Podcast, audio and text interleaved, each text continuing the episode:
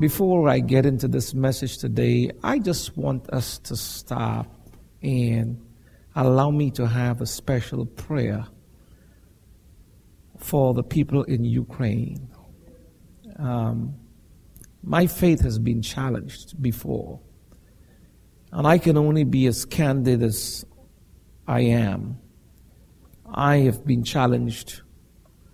I've been trying to find meaning. Um, I read Job. I've been trying to find meaning when I see children and pregnant mothers being killed. Let's just talk to God. Father in heaven, we know that you're not Russian, you're not American, you're not Ukrainian, you're not Polish, you're not English, you're not Aussie. We know you're the God for everybody, including those who do wrong. And right now, we just ask for divine intervention. We ask, Father, that you will come because even amidst the ugliness of war, we can see discrimination. We see people of color being turned back at the border, not being allowed to board trains. We ask and pray that within this situation that you will speak to the heart of man where there is no compassion, give compassion. End the suffering, Father. Be with our leaders here and help them to stop being politicians and become people first and foremost. May we recognize we're playing with lives, precious lives, lives for whom you died. Intervene, we pray in Jesus' name, let the saints all say, Amen. Amen and Amen.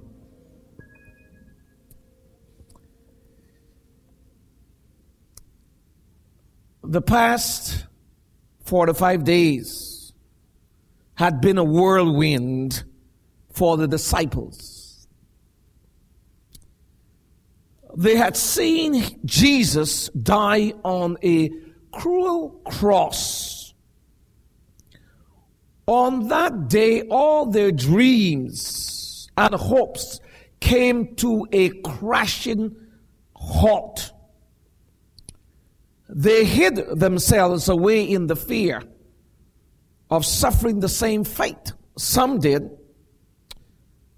But three days after Jesus died, one, two, three, just as he said he would. Destroy this temple, and in three days I will raise it up. And the spirit prophecy tells us the life was in him, unborrowed, and he exited the tomb the Lord is risen from the dead. There is hope. Yet the disciples wavered. They were not on solid ground. Their emotions paralleled that of a roller coaster. To say that they were up and down emotionally would be an understatement. Because after he came out of the grave, out of the tomb, he spent 40 days walking and talking and teaching and sharing and showing himself. And during that 40 day period, he tells them, I am going away and I'm leaving my work, my ministry in your hands. Question What if Jesus were to appear to you today and tell you that He, the Creator, is leaving his ministry in your hands. Do you think you are prepared to handle this life saving task? Truth is, that's exactly what he did. When he said, Go ye therefore and teach all nations, baptizing them in the name of the Father and of the Son and of the Holy Ghost. He spent 40 days instructing them, talking with them. And here he was, after that was over, he was standing, and Zechariah said, where he stood on the Mount of Olive, he will come back exactly to that place.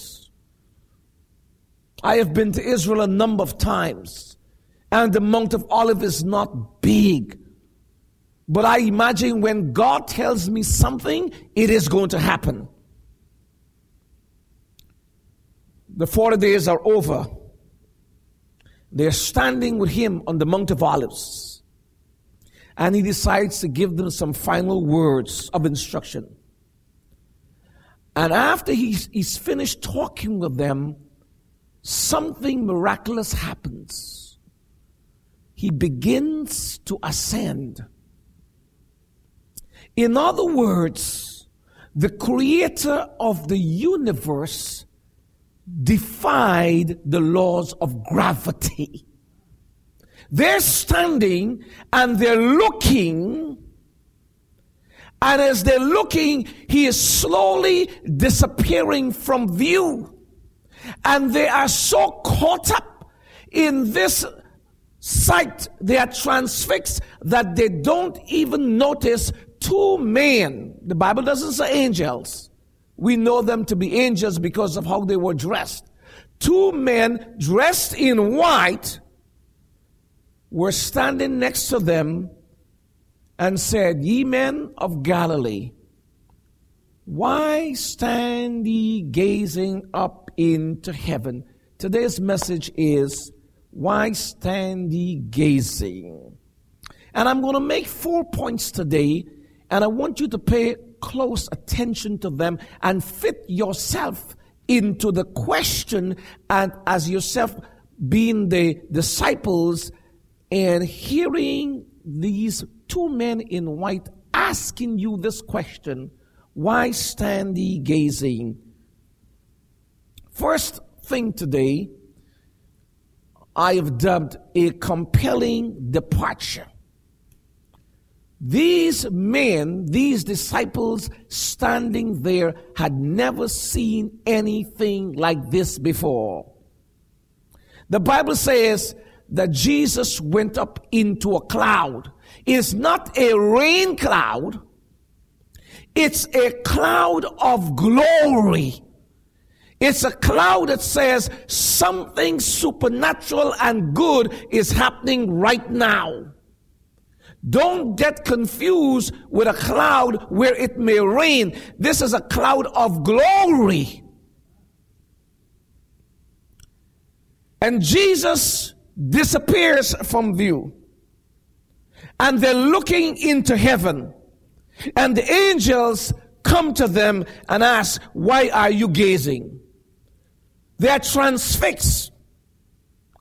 They're caught up because his departure is so compelling.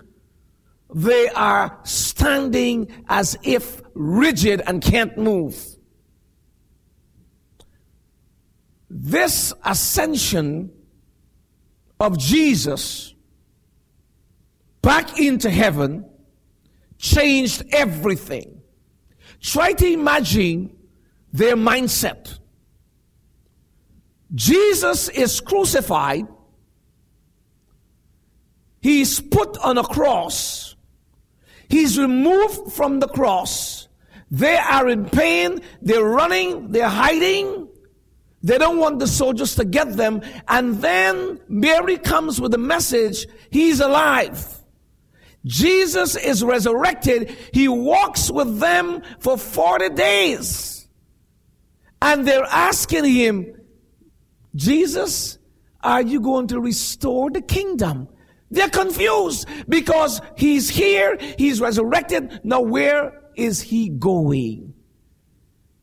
I want you to think of yourself as a child whose parent had gone away for some time. And the parent comes back, and instead of staying, the parent leaves again.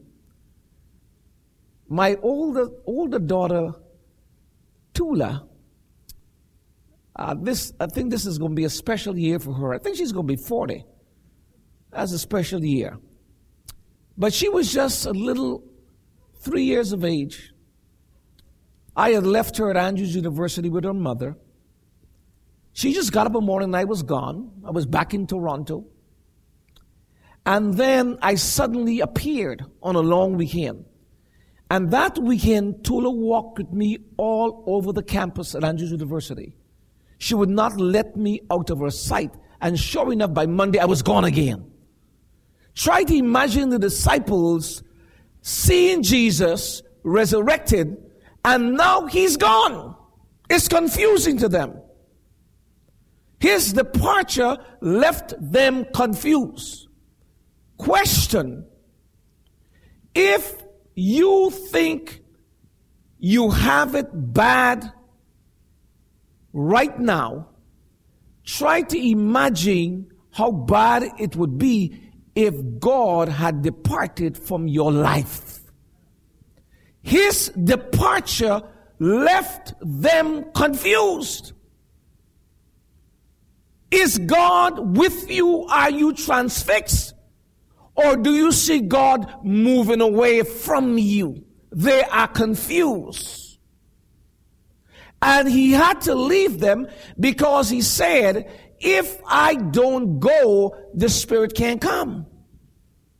So his reason for leaving is that he had to send the Holy Spirit in full measure. He said, John baptized you with water, but when the Holy Ghost has come upon you, he would baptize you with the Spirit. And therefore, my departure is for your benefit. My brothers and sisters, when Jesus died on the cross, the disciples were filled with fear. And one of the things that was confusing to them with Jesus leaving now is because they had walked with him for three and a half years. Watch the subtle disposition of their confusion. Up until then, they were walking by sight. They saw the miracles. Jesus is with them. He is gone. The Holy Spirit is coming. Now they have to walk by faith. It's easy for us to walk when we can see things. It's difficult when we have to move by faith. And faith is the only thing that's going to take us through to the end. My faith was questioned this week. I had to reach out to God because I got to a point I could not believe the destruction of innocent people. And God had to whisper to me, don't bother with what you're seeing. Trust me that I am God and I am still in charge. Jesus said I had to go so that he can come. Jesus has gone. Question Have you received the Holy Spirit? Is He in your life? How do you know? Because the Bible says He will guide you into all truth. And He is profitable for reproof, for correction. So when we're not walking right, it is the Holy Spirit that says, walk ye this way. Jesus said, also, I'm going because I have to make intercession for you. Not only do I have to go so he can come, But I have to go because I have to make intercession. Why does God have to make intercession for us? Don't get it twisted. It is not because God is accusing us, it is because the devil wants to destroy us. So God has to stand in the gap and say to the Father, My blood is sufficient for him. That's why in communion, I have to sing that song at the cross, at the cross, where I first saw the light. And we have to sing that there is a fountain filled with blood drawn from Emmanuel's veins. And when the question is asked, what can wash away my sins? What everybody? Nothing but what? The blood of Jesus. Jesus says, I can intercede because my death is sufficient for them. It's good to know that we have an a person interceding for us in heaven. So Jesus leaves them and they are transfixed. It's compelling. They cannot get this sight out of their out of this out of their sight, this view out of their sight. But it is confusion confusing to them. Not only is his departure compelling, it, it is confusing. Verse 6 in John in Acts 1 says, Then they gathered around him and asked him, Lord, are you at this time going to restore the kingdom of Israel? Try to imagine how confused they are that they don't know what the scripture says. He tells them nothing that is new. He tells them that he's gone away and why he's going, and yet they're looking in the here and now. Question for us today. Are we so preoccupied with victories today that we forget God's promises tomorrow? They are concerned about restoring the kingdom now. That's why so many miss the fact that Jesus was God. Because as far as they were concerned, he was going to restore the kingdom. He's going to get rid of Roman domination and they're going to walk right in this world. My brothers and sisters, we need to be careful that we are not looking to Washington. We're not looking to the Democrats or the Republicans. We're not looking to the United Kingdom. We must keep our eyes fixed on the fact that Jesus is our Savior. And even though He's gone, He sent the Holy Spirit to be with us. The disciples were concerned about the future. Question Are you concerned about the future? Well, let's be honest. What is costing you more to fill your gas tank? You concerned. Inflation is high. Prices are high. I have a friend in Toronto and he told me something. He's a mechanic. He works on big on trucks. He said to me years ago, Pastor, I don't care how it gets into the country. By plane, by boat or by train, they must get on a truck. So when your vegetables go up, think of the truck that has to bring them to Myers. It's not just the gas you're going to put in your car that's causing everything to go up. It's the fact that gasoline is used to get the produce to where you need to have it.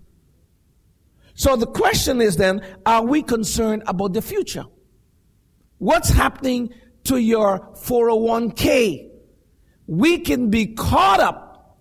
But I'm here to say today, instead of being too caught up with our 401ks, let us rest assured in the 1K who is the king of the universe. I don't care how much money you have. you don't have Jeff Bezos' money, so you're broke. It's amazing how people can have a little money and they think it's a lot of money. It's not a lot of money. You can have half a million dollars, it's not a lot of money. When you have Jeff Bezos' money, you have money. But even that can be wiped out in an instant. We cannot see the future. We cannot see tomorrow. But here is something I really want us to appreciate. So I'm going to ask you to repeat after me today. Are you ready? While we cannot see the future, the Lord is already in all our tomorrows. The Lord is what? Already in all our tomorrows. It is comforting to know that God is already in our tomorrows. I can't see the future, but I can sleep at night knowing that God is already in tomorrow. They were concerned about the future. It was confusing to them. But then, before he leaves, he gives them a challenging task. Acts 1 8. And this is where you and I come in and the rubber meets the road. What does he say in Acts 1 8? But you will receive what? Power when what?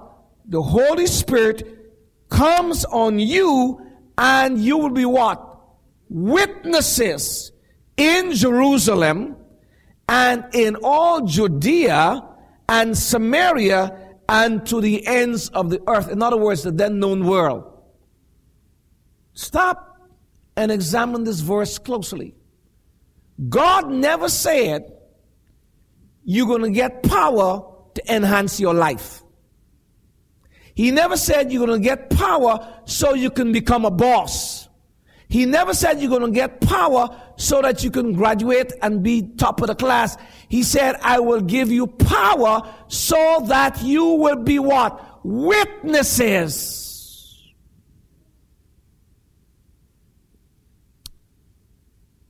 What is a witness?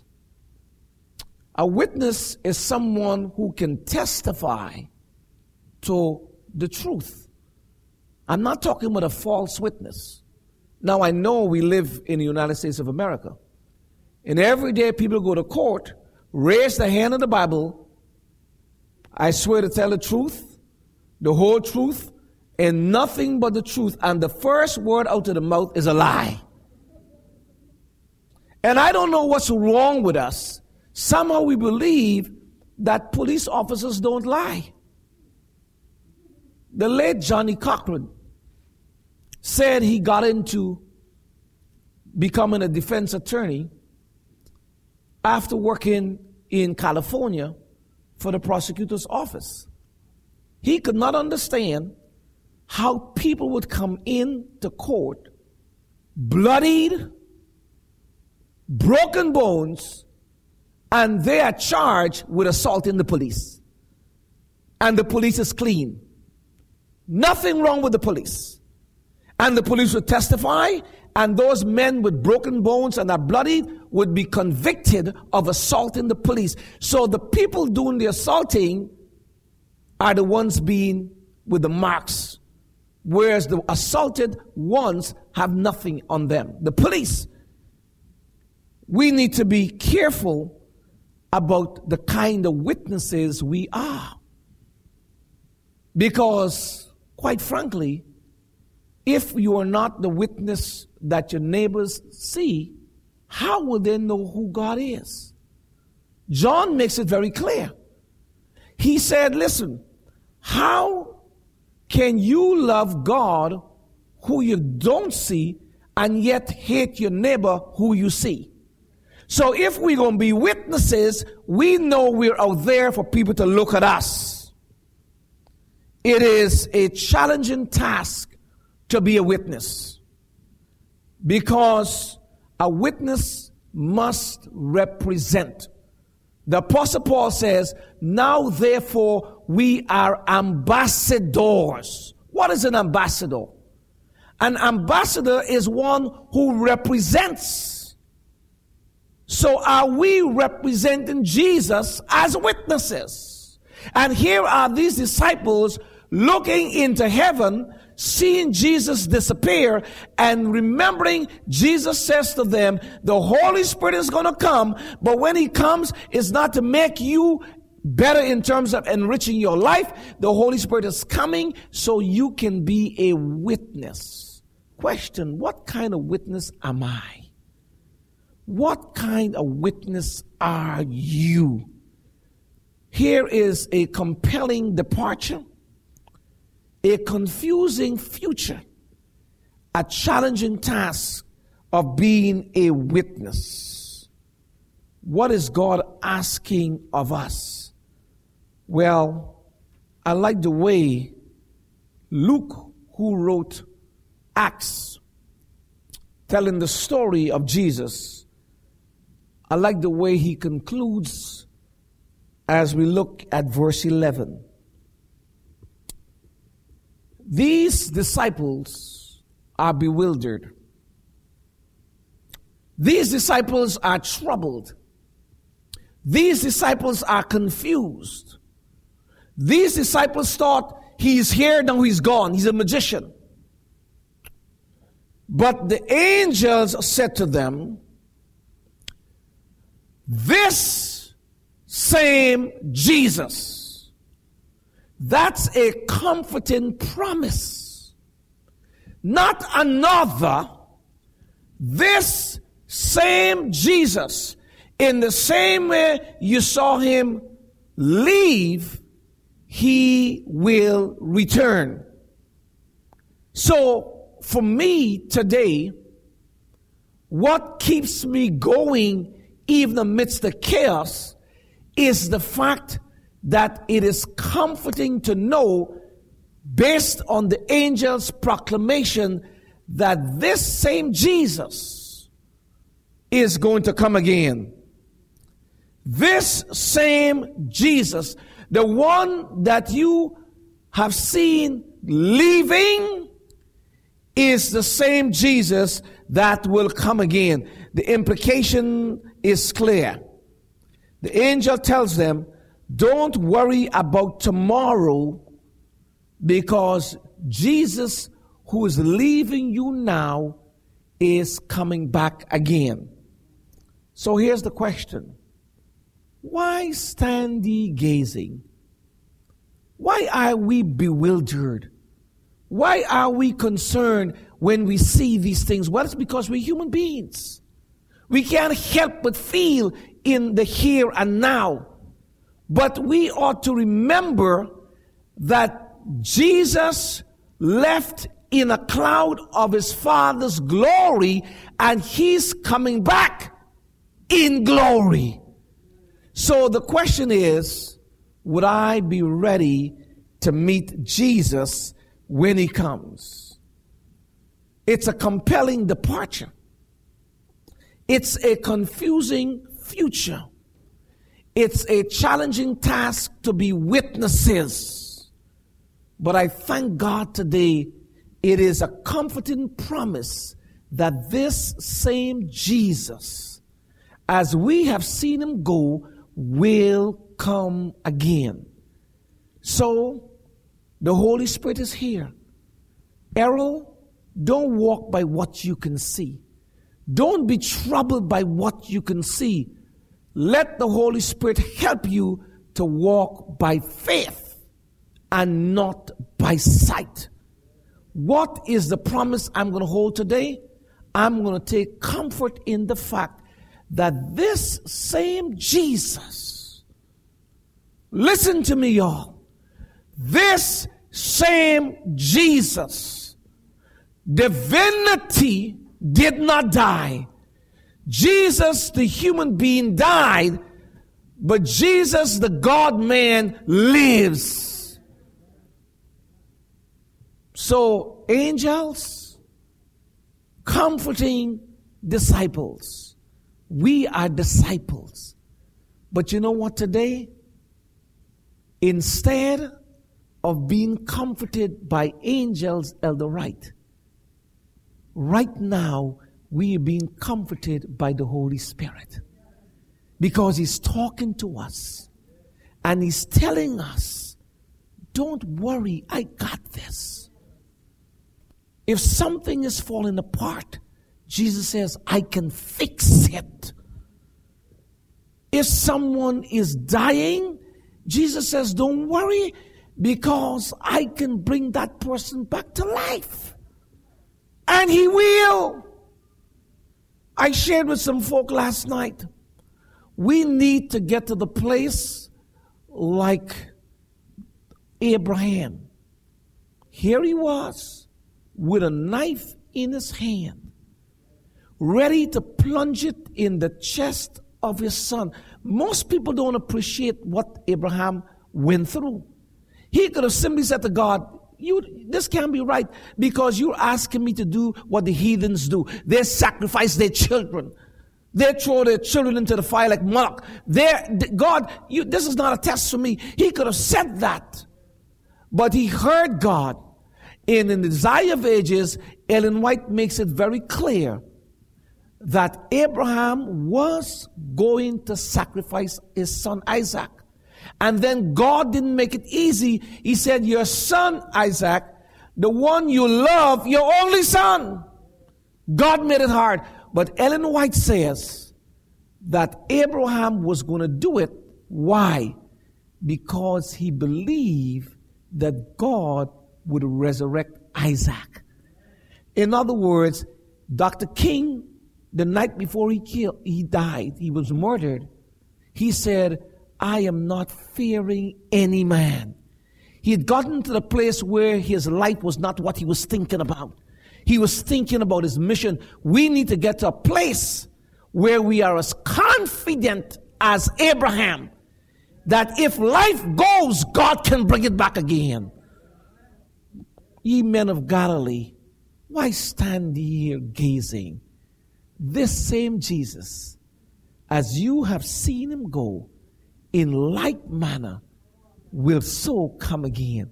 My brothers and sisters, as we go forward into this week, whatever's happening on the television, remind yourself this is a comforting promise that Jesus is going to come again. Father in heaven, we can be troubled on every side. We can be confused. We may be challenged we may have witnessed a compelling departure. We've never seen a man being lifted into the air without the aid of anything, just defying gravity.